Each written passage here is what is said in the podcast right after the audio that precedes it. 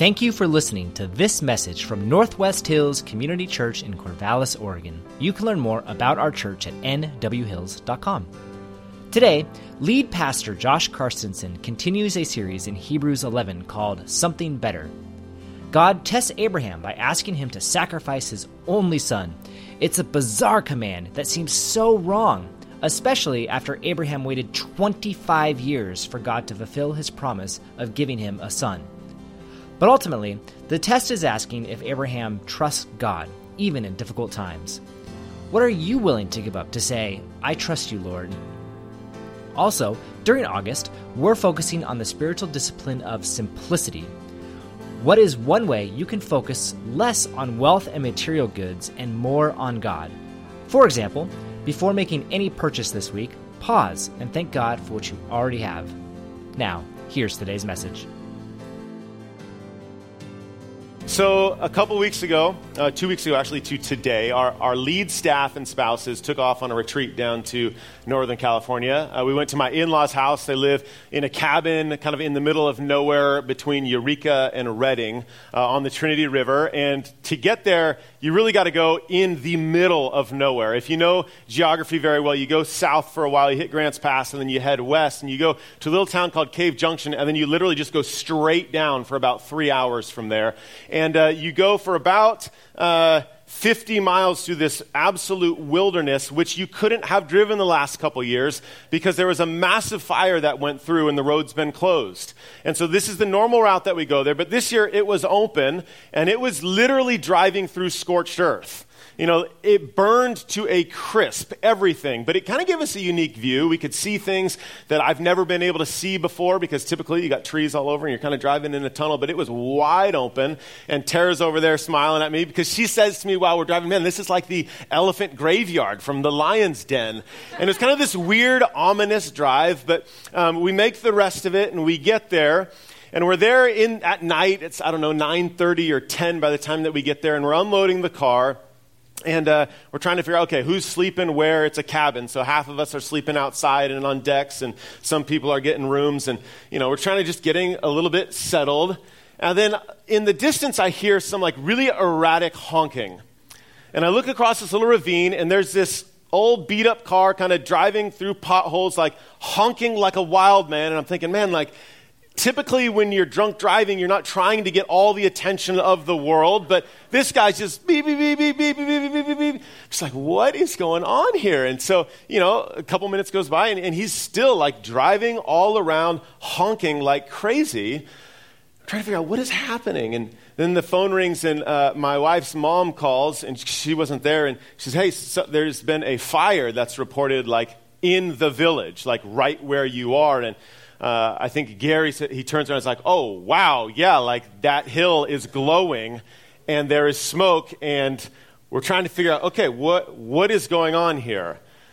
So we walk down a little bit and we, you can literally see flames and I'm thinking like, you've got to be kidding me right now.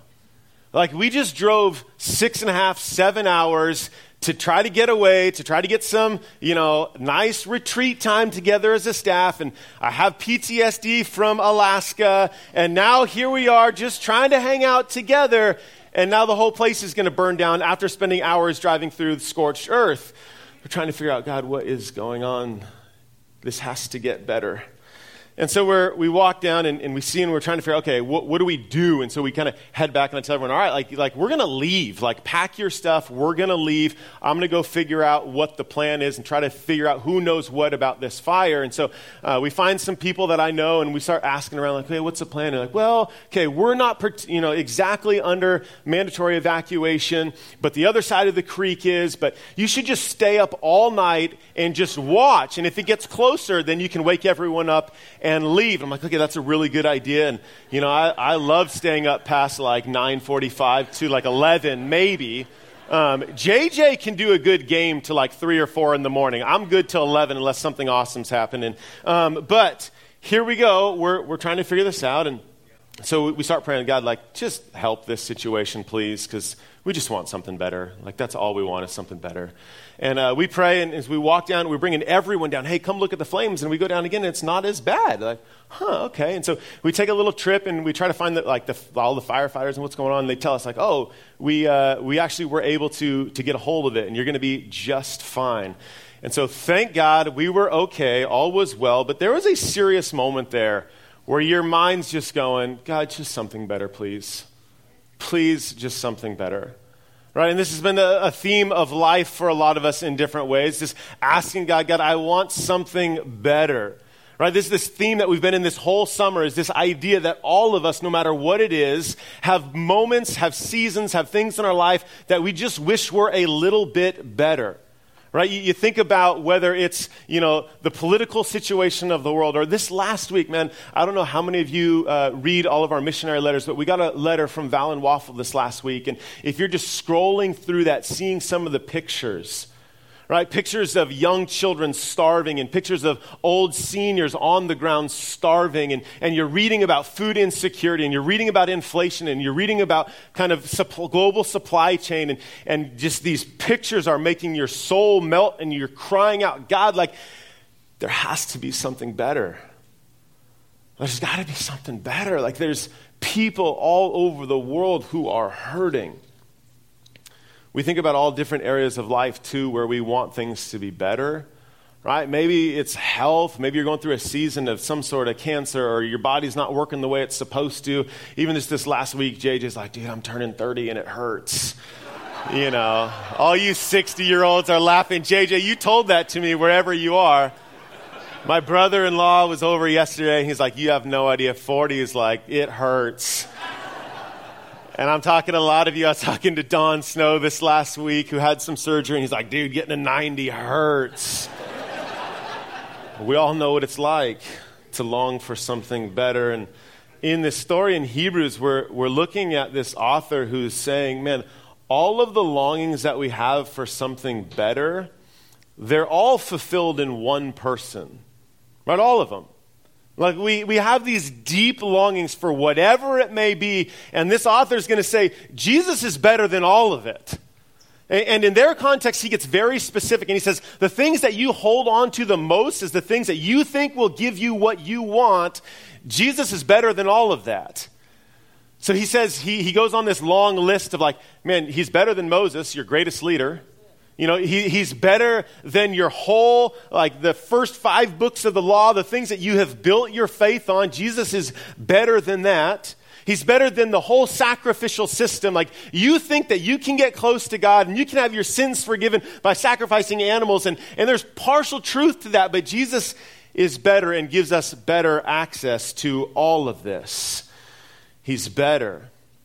Jesus is better. And for us, when we know who Jesus really is, then and only then will the better that we all long for really be in front of us. Because when we know Jesus in his fullness, and when we know that when we dwell with him, that is the best possible thing, better than anything else, right? Like better than getting the job you've always wanted, or getting the spouse you've always wanted, or getting the retirement you've always wanted, better than whatever you've wanted. He says, being with God is better than all of it. And what's interesting, in, he builds for 11 chapters about how much better Jesus is than everything. And there's kind of this peak at the middle of chapter 10 where he says, if you know Jesus, if you know that he's better than everything, this is what will happen. Follow me. Go to chapter 10 real quick. This is so crucial to our lives and to this time in history right now. He says this starting in verse 19. In 1019, he says, If Jesus is better than everything else, therefore, let us draw near with a true heart in full assurance of faith. Let us hold fast the confession of our hope without wavering. For he who promised is faithful. And listen to this this is the call to you and I who believe Jesus is better. He says, And let us consider how to stir one another up to love and good works not neglecting to meet together as is the habit of some, but encouraging one another, and all the more as you see the day drawing near. Did you get that?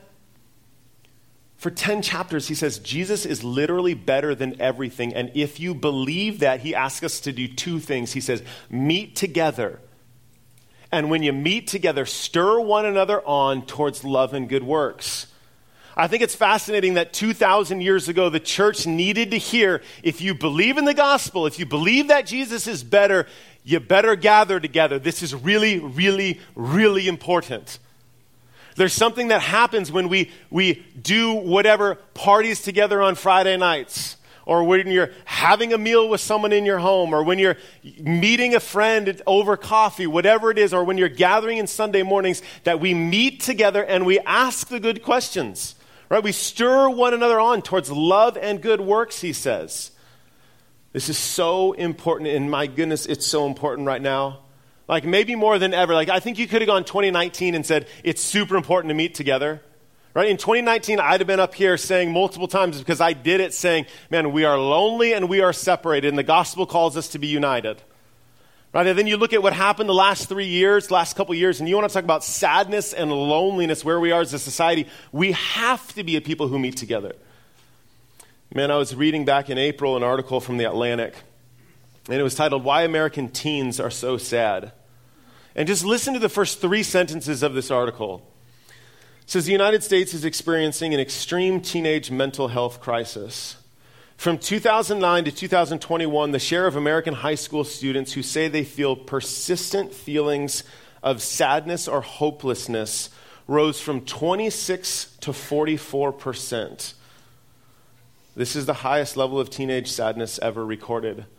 And then you look at teenage girls, of which someday I will have three, that number jumps to 57%. That's 6 in 10. And here's a terrifying statistic it says this during the pandemic, more than one out of four teenage girls seriously contemplated suicide. And you think about that's, that's the world that we're living in. Like, this is real. This is right here. This is what happens when we're isolated. Right? And it's not out there, it's here. Two weeks ago, I was talking to a, a president of a fraternity in Corvallis, and he come up to me after church on Sunday and said, Hey, we are struggling with mental health right now. And so there are multiple guys in my fraternity who are recently trying to figure out how to end their lives. What can we do about this? We are a people who are sad and depressed and isolated. And the author of Hebrews is going to say, hey, if you believe Jesus is better, like you got to belong to other people. And when you belong to other people, you have to spur one another on towards love and good works. And so, good job being here today. Right? This is part of it. Right, this is part of spurring one another on towards love and good works. This is part of seeing something bigger, that you belong to something better, that we all are a part of a bigger kingdom, that we have a future that is promised to us, a heavenly city, as we talk about in Hebrews chapter 11. But man, we got to do more than just gather together, too, right? We got to be invested in individual people right? We got to have faith that there is something better, that we can live for something greater, which is why Christians right now ought to be a bright light in a dark place. Right? I, have said this before. I think one of our greatest apologetics right now is simply having a spirit that says, I've got hope when a lot of people don't. Right? And here's the beautiful thing, and we're going to get into our text, I promise you. We can have hope despite the hardship, right? Because what does he say right after this in chapter 10? In the end of chapter 10, he goes on and he says to the people, he says, Hey, I know you've been experiencing hardship. And he talks about properties getting plundered. He says, Many of you have had things that have been stolen from you. You've experienced all kinds of oppression from the government. He says, But you can have confidence and you can have endurance. And why does he say this? Verse 35 confidence, endurance. You are built for a city that is to come. You see this in chapter 10, verse 34, 35. And then chapter 11, the book that this, the chapter that we've been studying exists to give us examples of people who have been living through this hardship to say, hey, no, there is hope. Despite the fact that life may throw you all kinds of challenges, and we've seen men after man after woman after woman who have gone through all kinds of things, and God has been faithful to them through the hardship, really to tell us, have faith, hold on, something better's coming. And so that's what we've been studying this whole idea of holding on. It's a slow and narrow road to follow Jesus. Right? And that, this has been true for a long time. And historically speaking, like, the church hasn't always been this like, hey, let's all gather and have this fun, happy barbecue, band, whatever celebration. I mean, there's times where people are in caves alone by themselves and they're holding on to the same word that we have. And this word says, hey, it's a long road, it's a lonely road. Sometimes you fall off the road. Sometimes your spouse doesn't join you on this road. Sometimes your kids are nowhere to be seen. But this road is worth it because there is a future at the end of this road that has glory with it. And so he's going to remind us there are men and women who've done this before. You can do this. And so we're going to pick it up here with another story of another man um, who we've actually looked at the past couple weeks with Ron of someone who went there before, who had faith, who God did something profound through a very bizarre story. So let's go Hebrews 11, verse 17. I'm going to ask that you'd stand. We're going to read this together. And by together, I'm not going to quite go wrong. I'm going to read it. And we can have different ways of doing things. That's great. Hebrews 11, verse 17. I'm going to read out of the English Standard Version. By faith, Abraham, when he was tested, offered up Isaac. And he who had received the promises was in the act of offering up his only son, of whom it was said, Through Isaac shall your offspring be named. He considered that God was able even to raise him from the dead, from which, figuratively speaking, he did receive him back. This is the word of the Lord. Thanks be to God. You can grab a seat. Some of you probably grew up in Sunday school, I imagine, and you heard this story as a kid. Some of you are very familiar with it. Some of you are not. This is a new story, and the reality is, very much like Noah, I think this is a very strange story. It's a, in some ways, you, you read this and it's like, what in the world is happening right here? Like, what kind of God is this? You, you, think about, I think, on an initial reading, you think, oh, that happened a long time ago. Maybe that wasn't that weird. But you think about what today, like if God was to say, hey, I want you to kill your child, you're thinking, like, what kind of sick, twisted God is this? But God is the same today, yesterday, and forever. So it's the same God who asked Abraham to do that. So what in the world is this all about? But I, I, think sometimes in the Bible we get to certain texts, and it's kind of like if you were to watch just a, a, certain clip in the middle of the movie, and you'd have no idea what the movie is about just by seeing one little clip. And I think this is one of those stories where you pull out that clip and you say, Really? I don't, I don't know that I want to give my life to a God like this because this feels very strange. So we're going to look at this story today, and we're going to look at what did, what was God after when he was after this sacrifice? And, and this whole idea of testing, what is that about? Why would God test us? You know, is it, who's this a test really for? So, as we look at that, we're going to kind of backtrack a little bit. I know uh, Ron covered a lot of this in the last couple of weeks, but let's look at this story of Abraham and kind of where he came from, because where he comes from has a whole lot to do with this moment that we pick up in verse 17 on. So, in Genesis chapter 12, is the first time that God calls out to this man named Abram. We call, we'll call him Abraham from here on out because his name gets changed eventually. And God calls him, and from everything that we know, he's not a follower of God at this point. Right? Joshua 24 2 tells us that his parents followed pagan idols, um, pagan gods, and, and, we have no uh, specific indication that he was a God follower, but God calls him and says, Hey, I am going to use you and I'm going to use you to be a blessing to the world. You will have offspring, and through the world, people will know me. He says, I'm going to take you to a place. I'm going to give you a land. You will be a people. And, and Abraham says, All right, like I'm in. Where are we going? So he takes him and he goes to this place called Canaan. They get to Canaan, and God makes a promise to him six verses later. In chapter 12, verse 6, listen to what God says to Abraham. He says, To your offspring, I will give you this land. And oh, by the way, he's 75 years old and he has no children. Right? So, to a 75 year old childless man, God takes him to a foreign place and he says, I'm going to give you this land. So, so Abraham's like, all right, like, I, this, this is good. And then what's the very next thing that happens? Famine. Which is a little bit confusing when you know you, you hear a voice from God saying, Hey, I, I got you. I'm going to take you somewhere. I'm going to give you a land. I'm going to give you a lot of, uh, of descendants. And uh, then there's famine. And then they have this moment where they're trying to figure out okay, what do we do with our life? And so they flee and they go down to Egypt. And Ron shared the story of all the catastrophe that happened down there and the, the shortcuts that Abraham tried to pull off. This is my sister, really bad idea. Don't try to do that. But you got to believe that there's these, these years in there where Abraham's thinking, like, Lord, like you made this promise to me But I'm not seeing a whole lot here.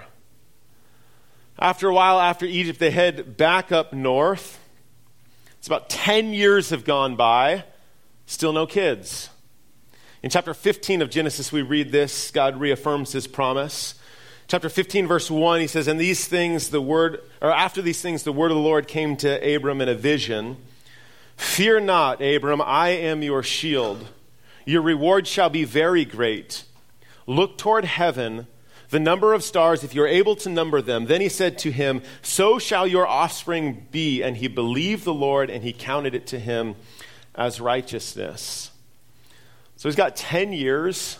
He's got multiple promises from God. He's got famine in the midst of this. You know, he's a refugee. He's trying to figure out, God, what are you doing with these promises? And nothing seems to be happening. And we all know what that's like.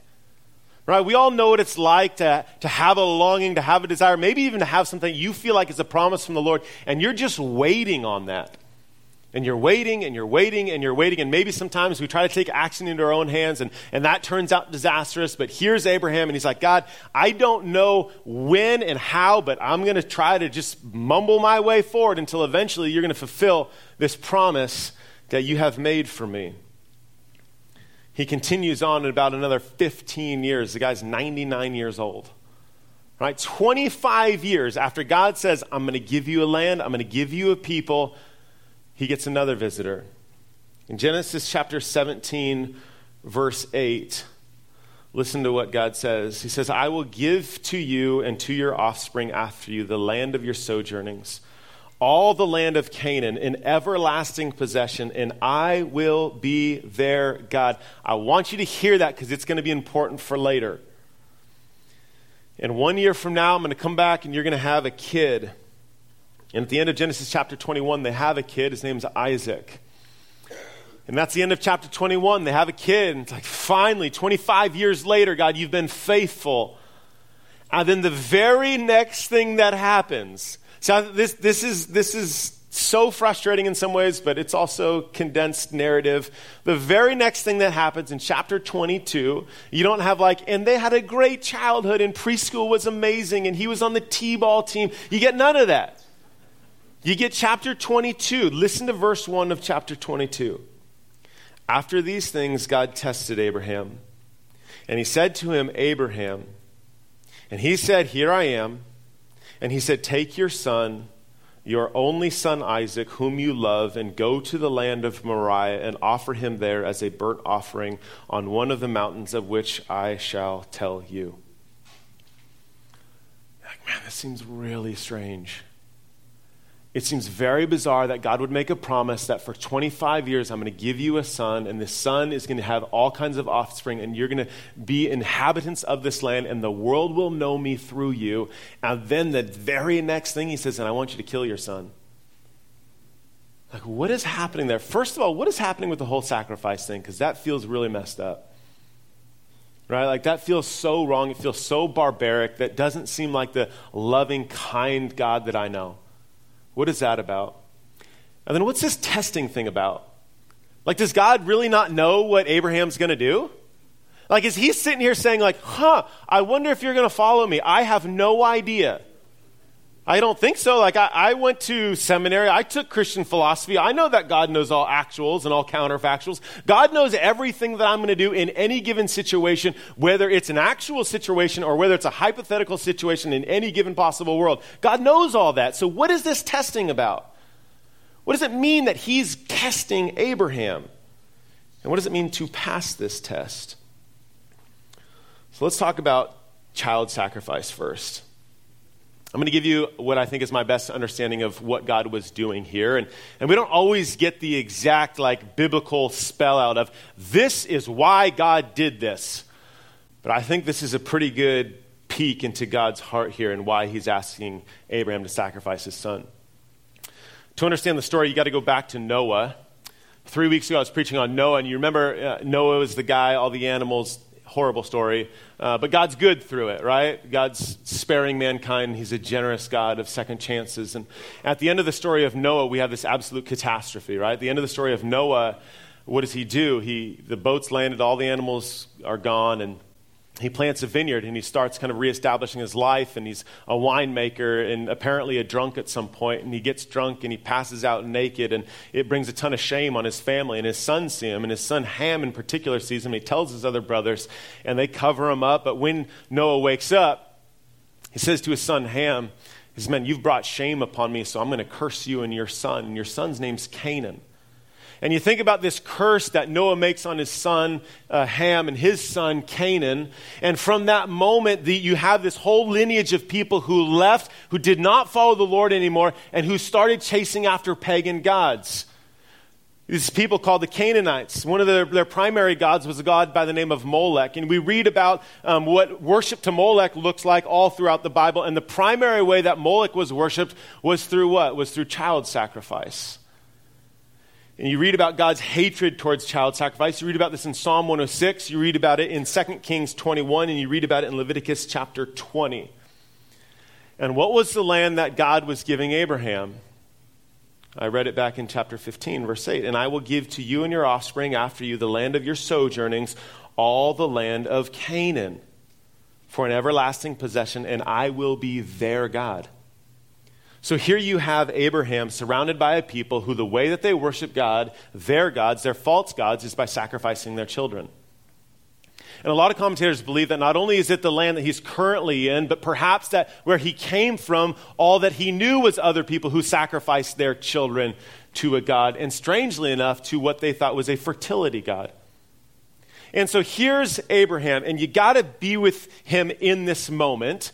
God is asking me to kill my child, and you got to believe there's part of him that's going, man, it seems like you're just like every other God out there.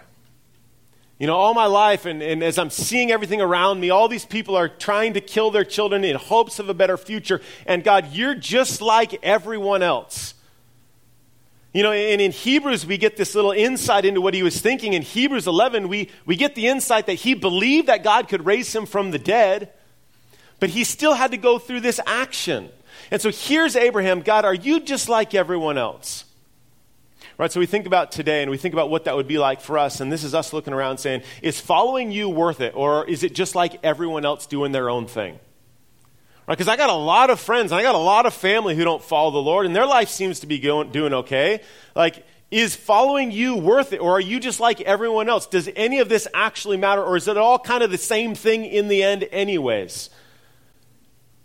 You think about what it looks like to follow the Lord, or what it looks like to be a Muslim, or what it looks like to be an agnostic, or what it looks like to be an atheist, and at some point, some people are asking, does any of it matter, anyways? And here's Abraham God, are you like everyone else wanting my child? So, what's the test then? What's the test for Abraham? Abraham, do you trust me? You think I'm different than any of the other gods around here? You think I'm different than any of the other options that the world has to offer? Are you willing to give me what is most precious to you? To see what I will give you in return? Do you trust that I'm worth waiting 25 years for? And let's be clear, this wasn't a test for God to know Abraham. This was a test for Abraham to know God. Right, so, what happens in the story? Abraham says, All right, I'm in. And he takes his son, and everyone argues and debates about how old his son was. Some people say he was seven, some people say he was up to 33. Who knows? But he binds his son and he takes him to this place and he builds an altar and he puts his son on the altar and he's about to kill him. And verse 11 says this But the angel of the Lord called out from heaven and said, Abraham, Abraham. And he said to him, Here I am. He said, Do not lay a hand on the boy or do anything to him, for I know that you fear God, seeing you have not withheld your son, your only son, from me. And Abraham lifted up his eyes and looked, and behold, behind him was a ram caught in a thicket by the horns. And Abraham went and took the ram and offered it as a burnt offering instead of his son. So Abraham called the name of that place, The Lord Will Provide. As it is said to this day, on the mount of the Lord it shall be provided. The Lord will provide.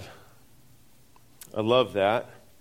As I said earlier, Abraham had a belief that if he killed his child, God would raise him back from the dead. But there's still part of him that says, man, you, you, maybe you're a little bit better than the other gods, but maybe you're a whole lot more like them. But instead, God blows away his expectations and he provides you think about what it's like to, to look around our world and to, to desire something better, right? You go back to some of the things we were talking about earlier, whether it's looking at the pictures of people starving right now, or whether it's looking at war, or whether it's looking at war in our own homes, in our own neighborhoods, whether it's looking at all these desires of something better. And the world only has a few options of what to do with these deep desires right? What are our options? Either A, God doesn't exist. And if God doesn't exist, what in the world do you do with pictures of people starving? And not only just pictures, but people in real life in front of you. If God doesn't exist, this is a cruel world. Like, and maybe we're the one percenters who we have enough food and everything's okay here, but it's a cruel world if God doesn't exist. Right? Or the other option is you have a bunch of gods who the way to get to them is to by, by doing more and more better things, and if you're good enough, then you'll get to heaven. Right? Well, we've been trying to be good enough for a long time. And where has that led us? We need something better. We need a God who says, you know what, you can't do it. You can't do it on your own. You won't do it on your own, but I'll provide. I'll provide in your place. And so we look at how God provides. Right? What does God provide? Ultimately, He provides connection back to Him. In a world where we have all kinds of hurt and pain, He provides two things He provides a future Right? And the future is what Ron talked about last week with such beautiful clarity this future that we have with God in heaven. But we don't only have a future, we have a path to get there, and that's through this cross. Right? This cross where Jesus gave his life, where God provided a sacrifice for us that said, You can have access to me. And we get that because God provides. And as we end, there is a test to get there. And it's the same test that Abraham had. Do you trust me? Do you trust that I'm going to provide? But in order to trust that I'm going to provide, there, there is a test that says you got to give up something. You got to give up something that you want to hold on to more than anything. Abraham had to give up, he had to be willing to give up his son. And so for us, I guess the question for us as we end today is what are we willing to give up to say, I trust you, Lord? What is that thing? I mean, we've all got something. I mean, even this next week, as you're thinking about what would it look like to follow God this week in my life, this week to say, God, you provide. I got to give something up. Maybe it's trust in myself. Uh, a lot of us have this disease. I'm pretty good at this myself. Trusting in myself. I've got what it takes to do what I need to do. Maybe we need to lay that down. Maybe it's, maybe it's a disease of, oh, the future is just going to be so much better because this and this and this is going to happen when all these little things just come into place. Right? Maybe it's laying that down. Maybe it's laying down the hope of whatever future version of your life you think you might have and say, God, I'm willing to do whatever you want me to do. Ultimately, the sacrifice was made by God Himself to bring us to Him. And if that's true, I'm going to go back to what we talked about in chapter 10. I'm going to end on this. And then we're going to take a time of communion, celebrating and thanking God that He was the one who provided. If it's true that Jesus is better, listen to these words again. Let us draw near with a true heart in full assurance of faith. Let us hold fast to the confession of our hope without wavering, for He who promised is faithful.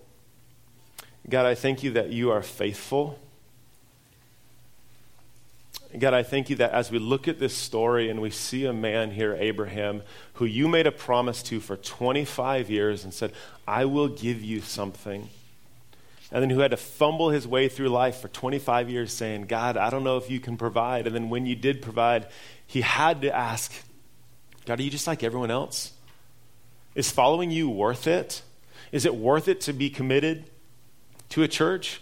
God, is it worth it to be committed to serving? Is it worth it to be in small groups? Is it worth it to take relationships to that next level? Or should I just be like everyone else doing their own thing? And ultimately, through the, the question of is it worth it, Jesus, you provide. And you've provided a way for us to get to know you. You've provided us a, a freedom from my own sin and my own shame and my own guilt. You've given us a future city, a heavenly city. But you've also given me a heavenly world now where you say, God, or where you say, it's my job to bring heaven on earth. And so, God, let us hold fast to the hope that we have. God, let us look at these stories of men and women who had faith. Let us have this same faith. And let us bring hope to the world that needs it. Jesus, here we're going to take uh, some communion. We're going to take a moment where we're going to say, Thank you for your life that, God, you provided. We love you, Jesus. Amen.